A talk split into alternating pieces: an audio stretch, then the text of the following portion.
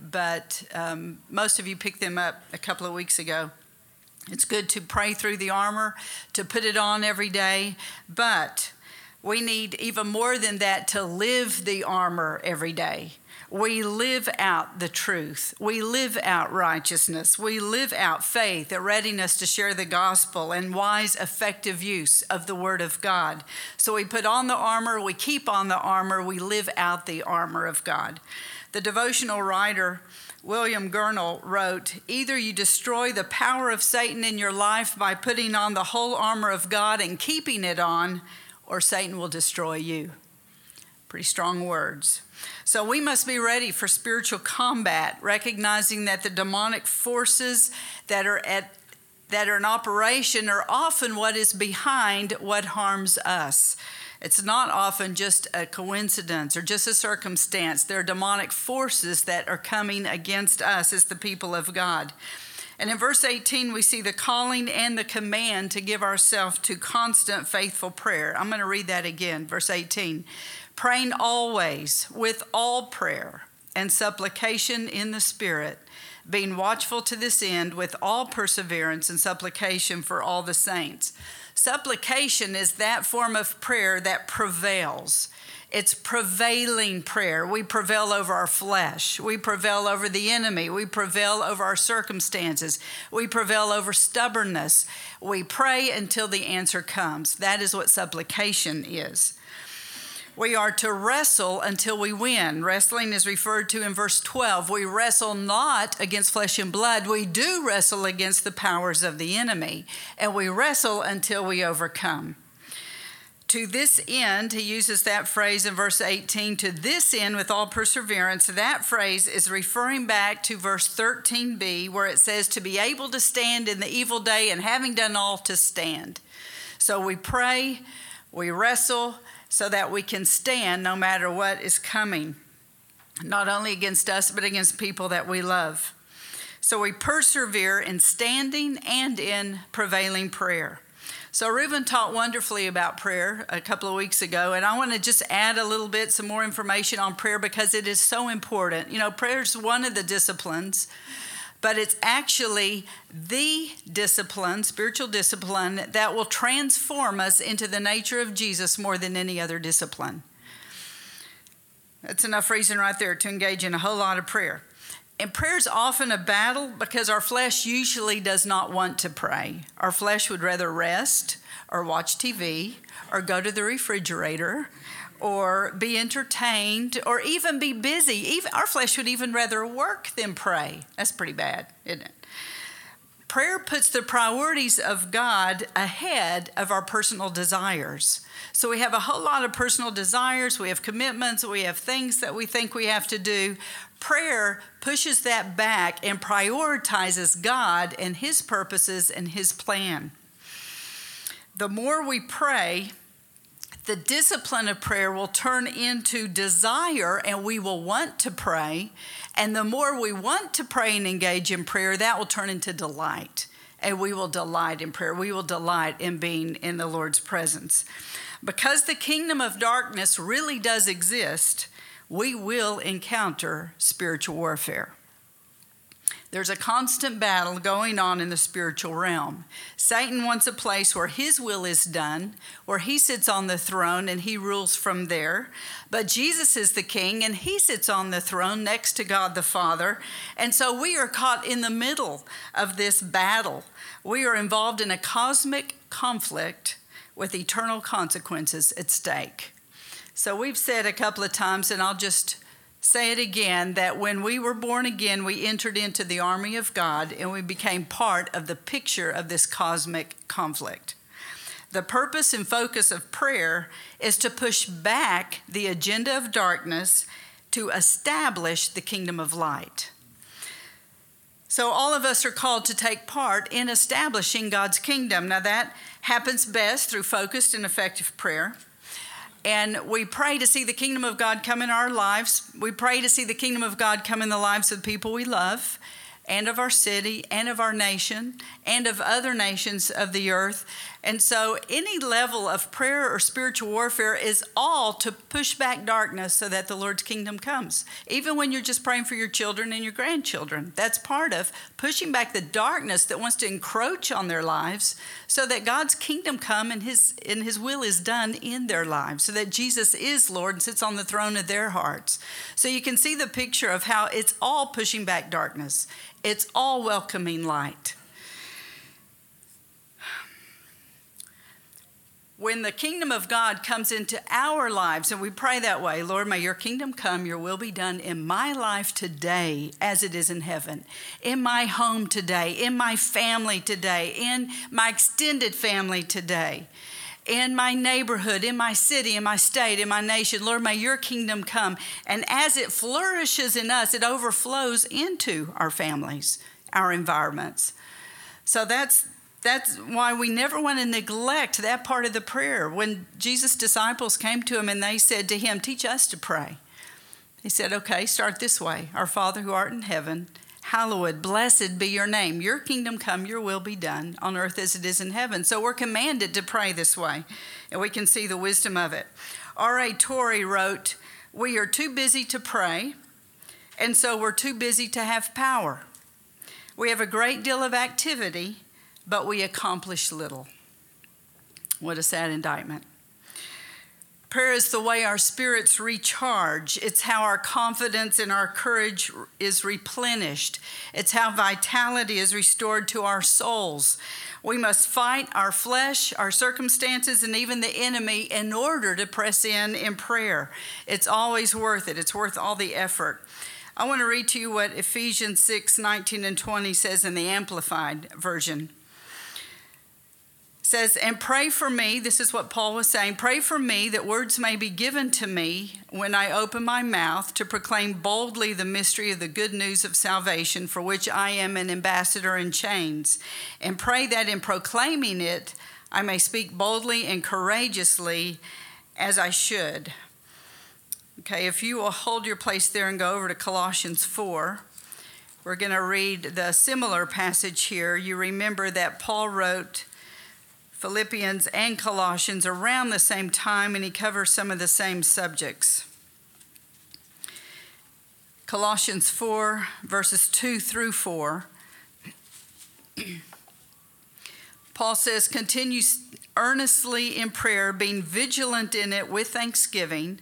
Meanwhile, praying also for us that God would open to us a door for the word to speak the mystery of Christ, for which I am also in chains, that I make, may make it manifest as I ought to speak.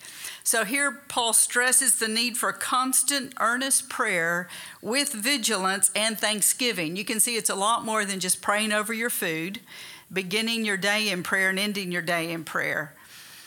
He says, continue earnestly in prayer. Be vigilant in it with thanksgiving. And then he asked for prayer for open doors to share the gospel, even though he was already suffering for the gospel. He didn't ask for prayer to be delivered from, from prison, for the chains to be removed, for the suffering and torture to end. No, he asked for prayer for open doors to share the mystery of Christ. You know, for Paul, everything in his life was about Jesus. He said in Philippians 1:21, "For to me to live is Christ, to die is gain." So he prayed for open doors, the right words for courage and boldness to share the gospel. He didn't say, I don't care to have comfort, I don't care to have freedom. I care to have an opportunity to share the gospel. So pray that for me. Pray for open doors and pray that I would have the courage and boldness and the right words to speak when I have the opportunity. In 1 Corinthians 16, verse 9, Paul wrote, For a great and effective door has opened to me, and there are many adversaries. Every time the Lord opens, opens ministry doors for us, there are always adversaries. Have you experienced that? You get a new open door for some kind of outreach or some kind of mission, short term mission trip, or some kind of outreach within the city or within the state or, or the nation. There are adversaries that come. Every time we start a new discipleship endeavor, we face adversaries. And we've raised up intercessors, intercessors in the past that would pray for us as we start something new because we always know that there's going to be adversaries. One time after a ministry trip, we came back to Israel and we're going to start a new um, discipleship endeavor once we got back. We got back to five broken appliances in our house. Now, how does that happen when you've been out of town? Five broken appliances. And every time we start something new with discipleship, there's always adversaries. We have computer problems, we have printer problems, uh, there's strife in relationships and some of the people around us. Things break down in our house. And so we know that we have to pray before earnestly, we have to pray during, and we have to pray after. But it's always worth it, right, Smiths? It's always worth it even with the adversaries. We do what God calls us to do. Eh, but the thing is, we need to all raise our level of intercession so that we're not flattened by the adversaries that come. Okay, so because the enemy will continually resist our efforts with a variety of attacks, and so we must fervently pray in order to thwart the attacks and to overcome them. That's part of our spiritual warfare. In Ephesians 6:20, let's go back to Ephesians 6, verse 20, he talks about being an ambassador in chains. So ambassadors were chosen from the ranks of mature, experienced men who would represent authorities. An ambassador for Christ had to be spiritually mature and represent Jesus well. Paul was that. We know Paul was that. But he also knew that he needed prayer to speak boldly. So he humbly asked for prayer, although he was a key leader in the church. You know, Paul could have said, You guys need to pray for each other. You know, because he was of such a stature. He, was, he had already written books that were going to end up being part of the New Testament. He had already been imprisoned for his faith, beaten for his faith, flogged for his faith. He'd already gone through a whole lot. He was a man of stature in the kingdom of God. But he was humble enough to say, Pray for me. Pray for me. Don't ever get to where you feel like you're above asking for prayer. We all need prayer. And the prayer he prayed was not for his comfort, the prayer he requested. It was not for his comfort, but so that he could continue preaching Jesus in spite of persecution. 2 Corinthians 5:20 Paul says we are ambassadors for Christ as though God were pleading through us. We implore you on Christ's behalf, be reconciled to God. Paul took every opportunity to urge people to be reconciled to God through Jesus the Messiah. So, what about us? We are also to be ambassadors for Christ. Do we implore people to be reconciled to God? I pray God will give us a greater burden for the lost and He will give us boldness to speak to their spiritual condition. It's wise to always pray for open doors, for the right words, for courage to speak, and then look for those opportunities. And then let's read verses 21 and 22, Ephesians 6. But that you may know my affairs and how I'm doing, Tutikos, that's how you say his name's kind of awkward. I don't know who would name their child Tukikos, but anyway. Uh, so, so that you may know my affairs and how I am doing, Tukikos, a beloved brother and faithful minister in the Lord, will make all things known to you, whom I've sent to you for this very purpose, that you may know our affairs and that he may comfort your hearts.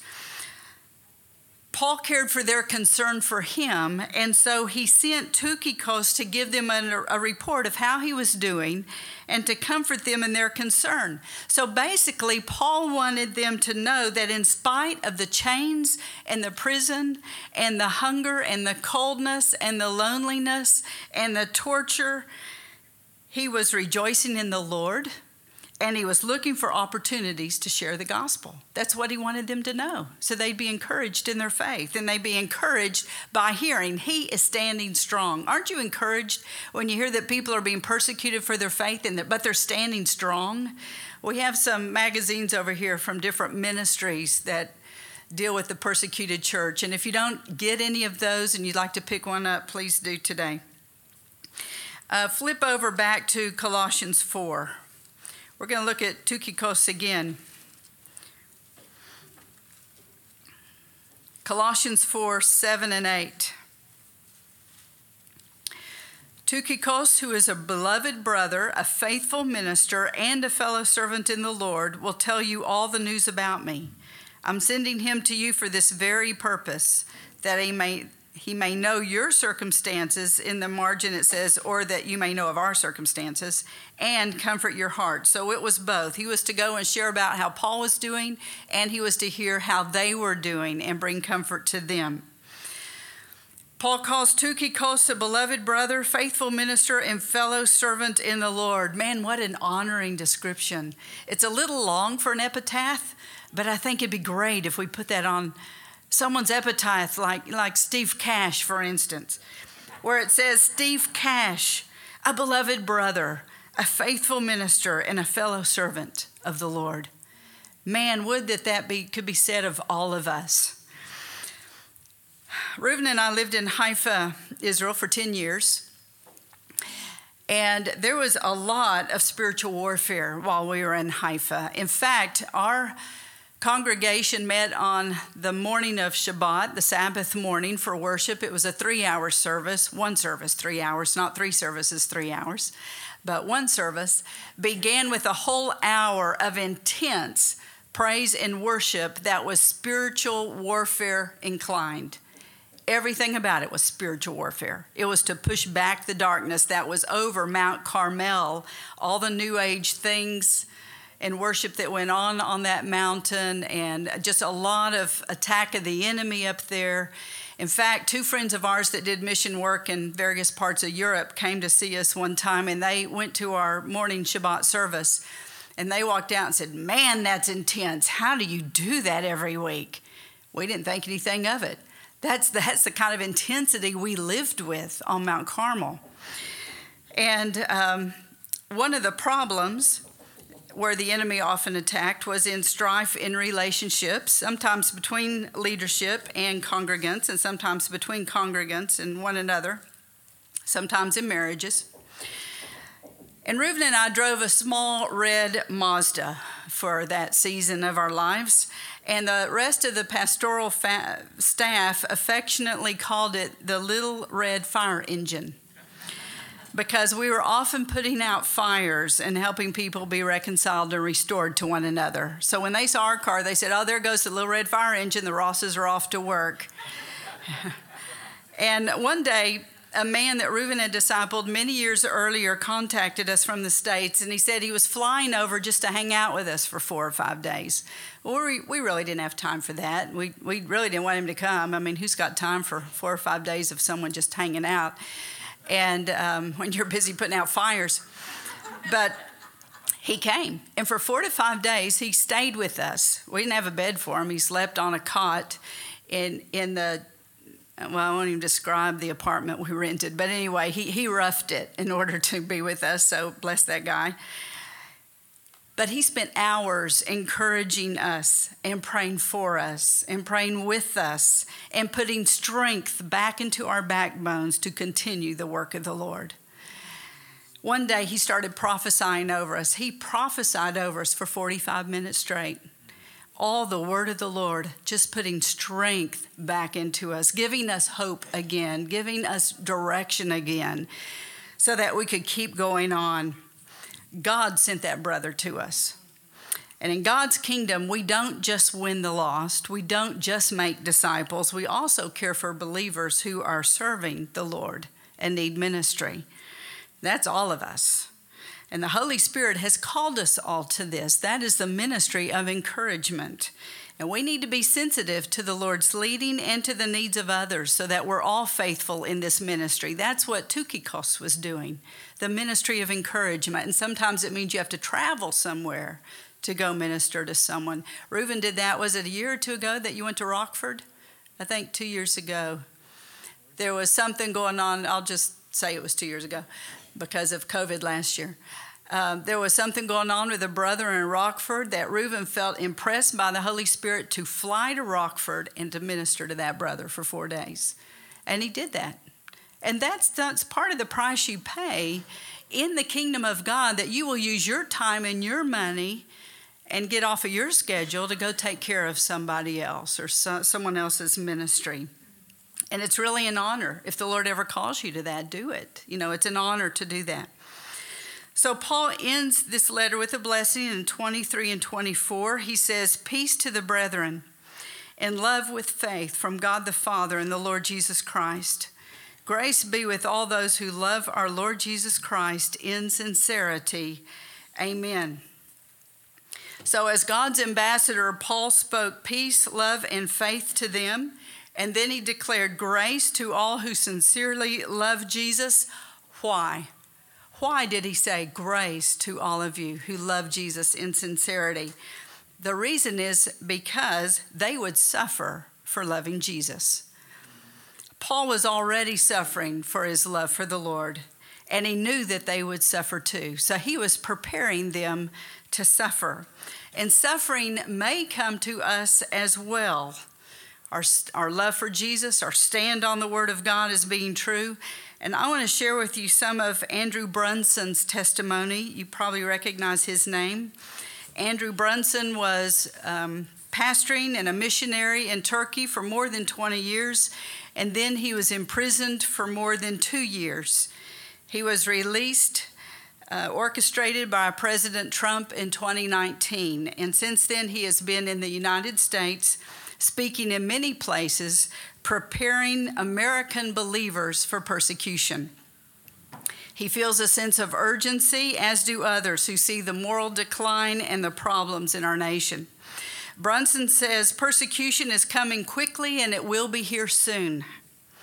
We can't pretend it won't. So we need to prepare for it. Our society is becoming more hostile toward God and His people. If we are not ready for persecution, we're in danger of renouncing our faith in fear or becoming offended at God for our suffering or feeling abandoned by God while suffering. And then we're tempted to deny our faith or to compromise. You know, we may or may not suffer for our faith, but it's to our wisdom to prepare for it. And then if it does come, we're ready. And if it doesn't come, praise the Lord. All of our preparation for it is for our good anyway. So he gives us different steps on how to prepare, and I've just written down four that I'm going to share with you. He said the first one is understand that persecution is coming. Talk about it. Jesus said it will come. Matthew 10 22, I'm going to flip there quickly, and you can too, or you can just listen as I read this. Matthew 10 22, Jesus said,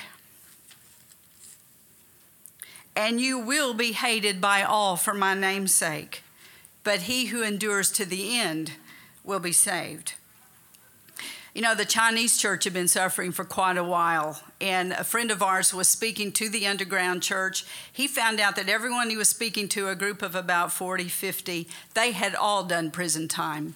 And he said, How do you keep going knowing that arrests and prison and torture is, is part of your life? How do you just keep going? And they said, Well, it's easy. We work persecution and prison time into our future. It's already in our mindset. We know it's going to come. So when it does, it doesn't surprise us. We're ready for it. We've prepared for it. And we're ready to stand firm no matter what they do to us. We will stand for Jesus and for his word until they kill us.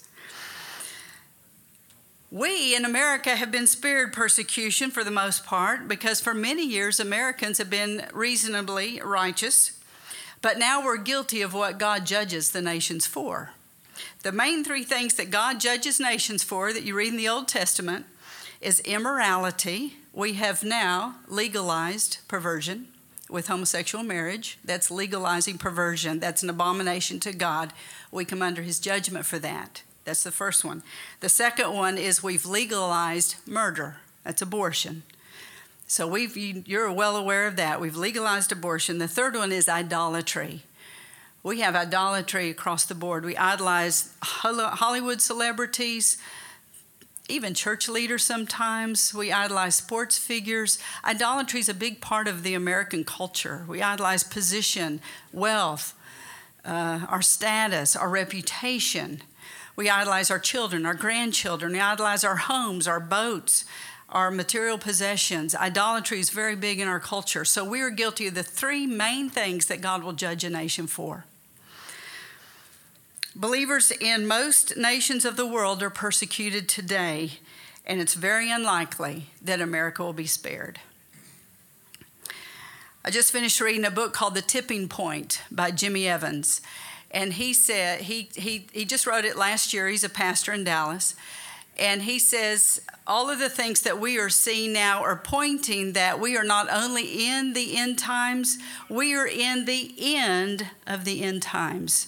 Jesus will be coming soon, and things are wrapping up now.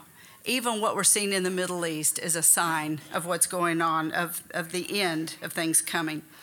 Okay, number two, we need to cultivate love for God, pursue love for God, run after His heart. If your heart has gotten cold, if your love has gotten weak for the Lord, pursue it, press in.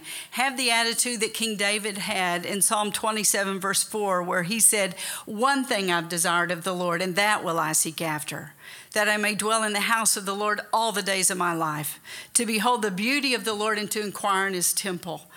So that needs to be our desire. Lord, there's only one thing I really seek after. I want to be in your presence. I want to be in your house. I want to hear your voice. I want to be speaking back and forth. I want to be inquiring in your temple and I want to hear your word back to me. I want to delight in seeing the pleasantness of your beauty. I want an intimate relationship with you. And that's what we need. That's number two. We need to develop an intimate love relationship with Jesus and maintain it. You can't look back and say, Yeah, I was in love with Jesus passionately 10 years ago. We need to be now. That is part of what will sustain us in difficult circumstances ahead. Andrew Brunson said it was his love for Jesus that kept him from suicide and from renouncing the Lord when things got so rough. We need to have a strong love for Jesus. And then, number three, we need to cultivate perseverance. In Matthew 10, reading on, he says, verse 27 Whatever I tell you in the dark, speak in the light, and what you hear in the ear, preach on the housetops. And do not fear those who kill the body, but cannot kill the soul, but rather fear him who's able to destroy both soul and body in hell. So Jesus says, Don't be intimidated against preaching and speaking the truth. We are to fear God, not man. Make a decision now to stand firm under pressure. Brunson said that God allowed him to be broken and rebuilt and broken and rebuilt again and again and again. And it built perseverance in him. And now he's able to encourage the church to stand firm. We need to decide now that we're not going to cave in, that we're not going to compromise. When the pressure is on, it's easy to cave in if you haven't made a strong decision ahead of time. So, what God gives you in the dark, what God speaks to you, don't be afraid to speak it out. Be bold in your sharing of the Word of God. That's what Jesus was saying in Matthew 10. And then, fourthly, stand on the Word. Be steadfast in Scripture. Do what Ephesians 6 says. That Brunson said that. Do what Ephesians 6 says. Pray, verse 18, with all supplication. Persevere in prayer. Know God's word so that you can stand on his promises. Take your stand with your armor on, keep your armor on, and then having done all, stand. When there's nothing else you can do, just stand. Be faithful. And then lastly, I want to pray over you the prayers that are in Ephesians 1 and Ephesians 3. I love these prayers. I'm just going to read them pray them while I read them. So if you'd like to bow your heads and receive from the Lord, that would be good. Let's do that. Lord, I want to thank you for this book of Ephesians and how it's ministered to all of us. Thank you for these good final words. Father, I pray that you, the God of our Lord Jesus Christ, the Father of glory, that you would give to all of us here a spirit of wisdom and revelation in knowing you, that the eyes of our understanding will be enlightened. I pray that we will know the hope of your calling and the riches of the glory of your inheritance in us, the saints. I pray we'll know the exceeding greatness of your power toward us who believe, according to the working of your mighty power, which you worked in Christ when you raised him from the dead and seated him at your right hand in the heavenly places. And Father, I pray that you would grant us, according to the riches of your glory, to be strengthened with might through your Spirit in our inner man. I pray, Christ, would you steadfastly reside in our hearts through faith We want to be rooted and grounded in your love, and I pray that we would know and comprehend through experience the width, the length, the depth, and the height of the love of Jesus Christ that passes knowledge. I pray that we will be filled with all the fullness of God. I pray that again. Lord, may we be rooted and grounded in your love, and may we be filled with all the fullness of God. To our Lord Jesus and our Father God be glory in the church to all generations forever and ever. Amen. Praise the Lord. Amen. I'm sorry, it sounds like I'm ending on a hard note. It's actually a glorious note because we carry the glory of God. Whether we walk as free men or whether we suffer in prison, we carry the glory of God. What an honor. What a blessing. God bless you all. Two more minutes. Two more weeks. Oh, A we are going to meet for two more weeks. Next Sunday is Pentecost. We're going to celebrate Pentecost. And the following week, we will, uh, Marianne will tell us next week how we're going to celebrate the following week. It's going to be more fellowship oriented and, and worship and prayer and so forth. God bless you all. Let's go worship the Lord. Song sheets, draw, leave them there. Yeah, if you can put them on this table, it helps. If you want to pick up anything over there, please do.